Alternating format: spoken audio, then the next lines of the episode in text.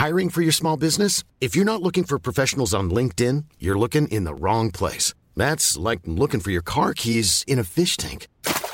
LinkedIn helps you hire professionals you can't find anywhere else, even those who aren't actively searching for a new job but might be open to the perfect role. In a given month, over 70% of LinkedIn users don't even visit other leading job sites. So start looking in the right place. With LinkedIn, you can hire professionals like a professional. Post your free job on linkedin.com/people slash people today. Et c'est parti pour un nouvel épisode. Bonjour et bienvenue sur Mauvaise Touche, le podcast qui explore l'histoire des jeux vidéo. Pour la fin de l'été, j'aimerais vous proposer une petite série spéciale, aux épisodes un peu plus courts et qui va s'intéresser à des compositrices de jeux vidéo. Parce que lorsque j'ai lancé Mauvaise Touche, je voulais bien sûr raconter l'histoire derrière la création de nos jeux favoris, mais aussi rendre hommage et donner de la visibilité aux personnes qui avaient travaillé sur ces jeux. Mais je me suis aussi rendu compte que peu de femmes y apparaissent. Elles n'étaient pas légion dans le rétro gaming des années 80, et même si les choses évoluent, elles sont toujours pas légion dans le gaming des années 2020. Cependant, si les rôles de game designeuse, directrice créative ou réalisatrice leur échappent encore malheureusement régulièrement, j'ai découvert pléthore de compositrices lors de mes recherches. Et comme j'adore les musiques de jeux vidéo, vous l'avez peut-être remarqué, je me suis dit que ça ferait une chouette série de l'été, là en mi-août. Donc euh, à vos casques.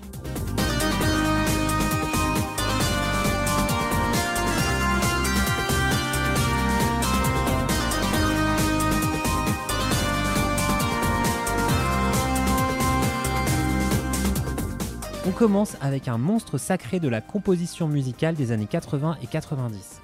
C'est la créatrice des premiers thèmes musicaux de la légendaire série Megaman. C'est l'extraordinaire Manami Matsumae. Manami Matsumae naît à Kyoto, le cœur culturel du Japon. Elle a une vingtaine d'années lorsqu'elle découvre Super Mario et le tout premier Dragon Quest sur NES, la première console de Nintendo, en 1986.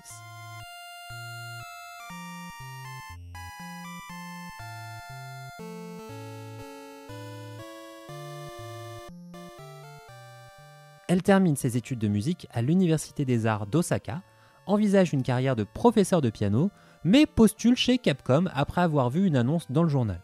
De son propre aveu, Manami Matsumae ne pensait pas décrocher le job. Je cite Je ne pensais pas que Capcom me prendrait. Tout ce que je savais faire, c'était jouer du piano. Je n'avais jamais utilisé un ordinateur et je ne savais composer que des chansons très simples.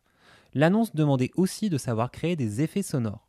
Bon, Capcom m'a quand même embauché, mais dès le premier jour, j'ai dû faire beaucoup d'heures supplémentaires pour me mettre au niveau, et ça a été très dur. C'est sans doute dans le parcours classique de Manami Matsumae que Capcom cherchait une nouvelle voie.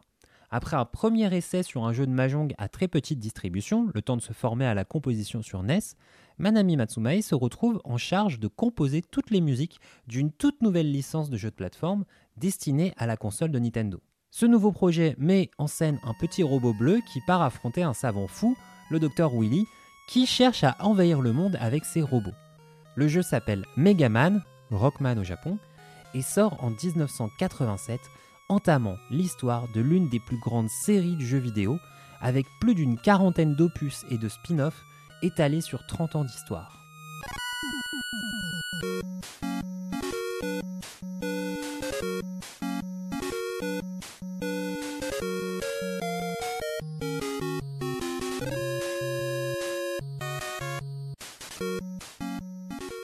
Composition musicale sur NES force Manami Matsumae à revoir complètement sa façon de travailler. Sur la mémoire limitée des cartouches de l'époque, elle ne dispose que de trois canaux musicaux et d'un canal pour les effets sonores, avec une durée limitée avant que la musique ne reboucle sur elle-même. Elle rappelle souvent que l'une des premières leçons qu'elle a apprises était d'aller au plus simple, au plus direct, se concentrer sur son élément favori, les mélodies, et les retravailler, et les retravailler, et les retravailler jusqu'à ce qu'elles expriment leur propre personnalité. Une façon de travailler tout à fait raccord avec Megaman, qui explore des stages très différents, de six boss robots aux personnalités et aux univers très marqués. Manami Matsumae livre alors un petit joyau qui fera date dans l'histoire. Une approche musicale incarnée, catchy et efficace, avec un certain goût pour l'épique fantasy, qui fait mouche dès l'écran d'ouverture du jeu. Elle est également la compositrice de la phrase musicale la plus connue de toute la série, réutilisée depuis 30 ans à travers tous les jeux. L'intro qui présente le boss d'un niveau avant que l'on ne plonge dans son stage.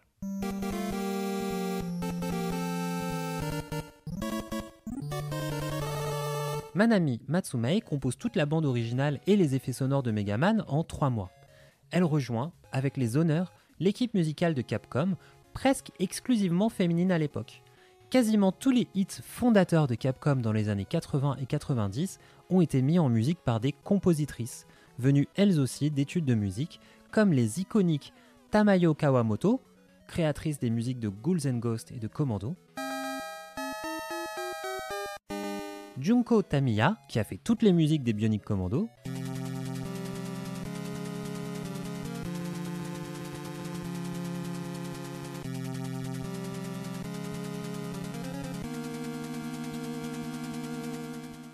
Harumi Fujita, qui a fait Final Fight, Gargoyle Quest et Mega Man 3.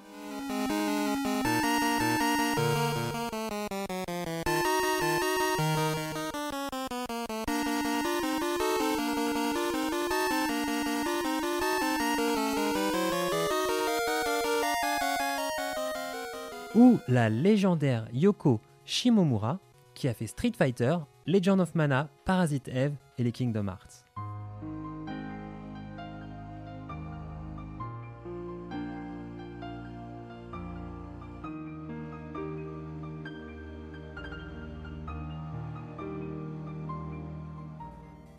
Manami Matsumae se souvient de cette époque où elle travaillait, elle vivait, elle partait en vacances avec les autres compositrices, créant une véritable émulation créative et un esprit de corps féminin qui a longtemps défini les squads musicales de Capcom.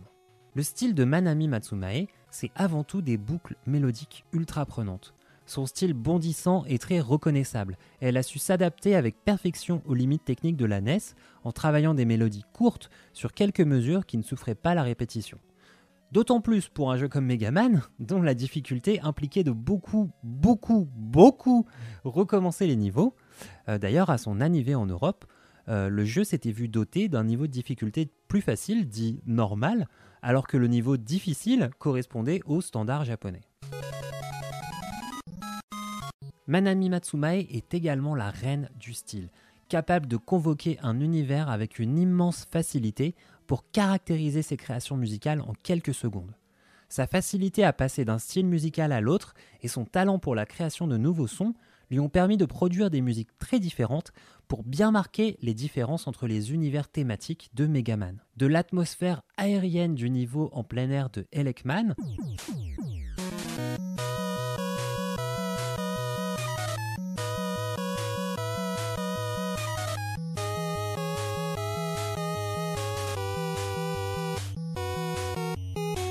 aux plateformes dangereuses entre lesquelles Megaman doit sauter avec précision chez Cutman.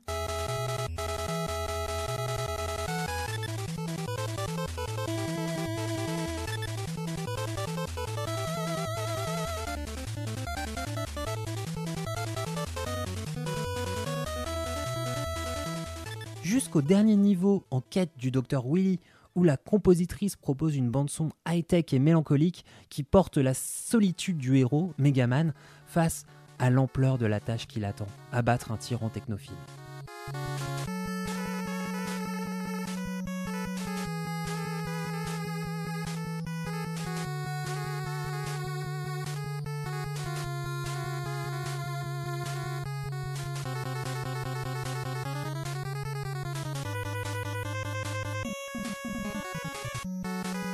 C'est un véritable point marquant du travail de Manami Matsumae. Elle n'hésite jamais à essayer de mettre les émotions de son personnage en musique et à y injecter une certaine dose de mélancolie. L'un de ses travaux les plus connus, la bande-son du jeu Super NES UN Squadron, part de thèmes assez intenses et bondissants au début,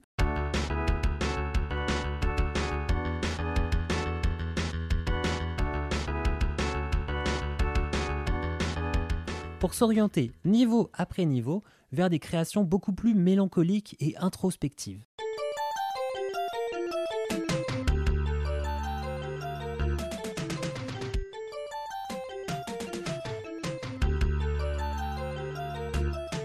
afin de donner aux joueurs et aux joueuses la sensation d'avoir passé beaucoup de temps seul dans son vaisseau, à lutter contre les ennemis et de prendre conscience au fur et à mesure de leur rôle de dernier rempart qui n'a pas le droit d'abandonner la bataille.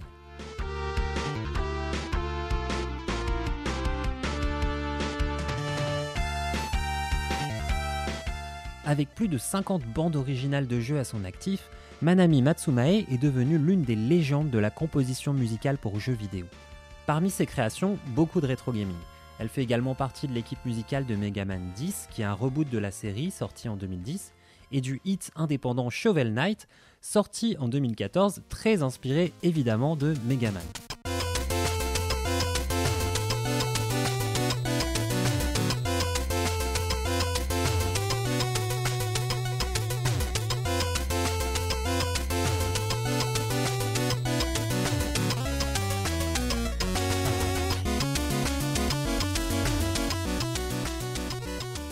De toutes ces expériences, elle qui a traversé tant d'époques et de technologies musicales avec brio, Manami Matsumae a sorti son premier album solo, Three Movement, disponible d'ailleurs sur toutes les apps musicales, et qui fait figure de véritable hommage à l'évolution de la musique en jeu vidéo. Elle y compose pour des jeux imaginaires avec des titres 100% rétro comme Select Your Hero,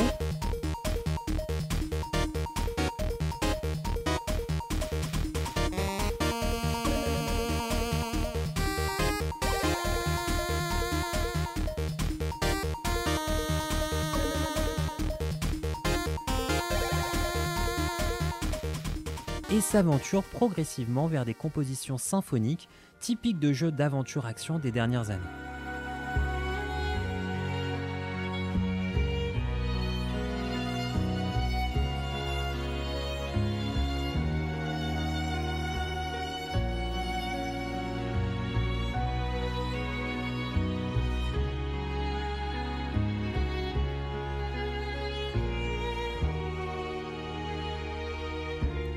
Sans s'inventer un jeu vidéo pour guider sa composition, elle admet elle-même qu'il lui est désormais difficile de savoir dans quelle direction aller.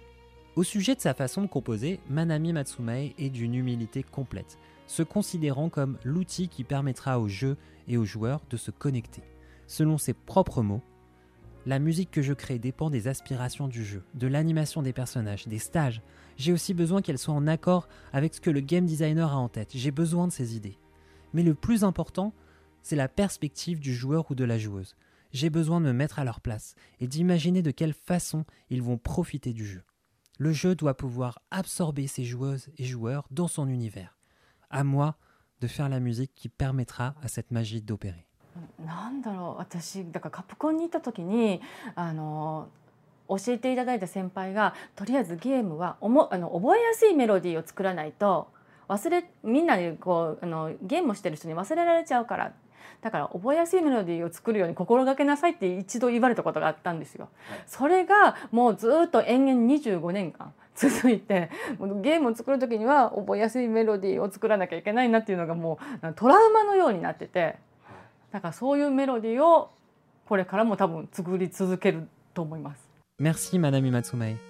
Et merci de votre écoute de ce nouvel épisode de Mauvaise Touche. Euh, J'espère que cette petite série va vous plaire. N'hésitez pas à mettre des étoiles, parler de ce podcast autour de vous, c'est méga important, s'il vous plaît. Euh, afin de lui permettre d'atteindre de nouvelles oreilles. Et puis je vous donne rendez-vous, je l'espère, très bientôt pour euh, bah, de nouveaux épisodes. Merci beaucoup. Salut, bye bye, bonne soirée, bonsoir, bonne journée, bon après-midi, tout ça. Ouais, pop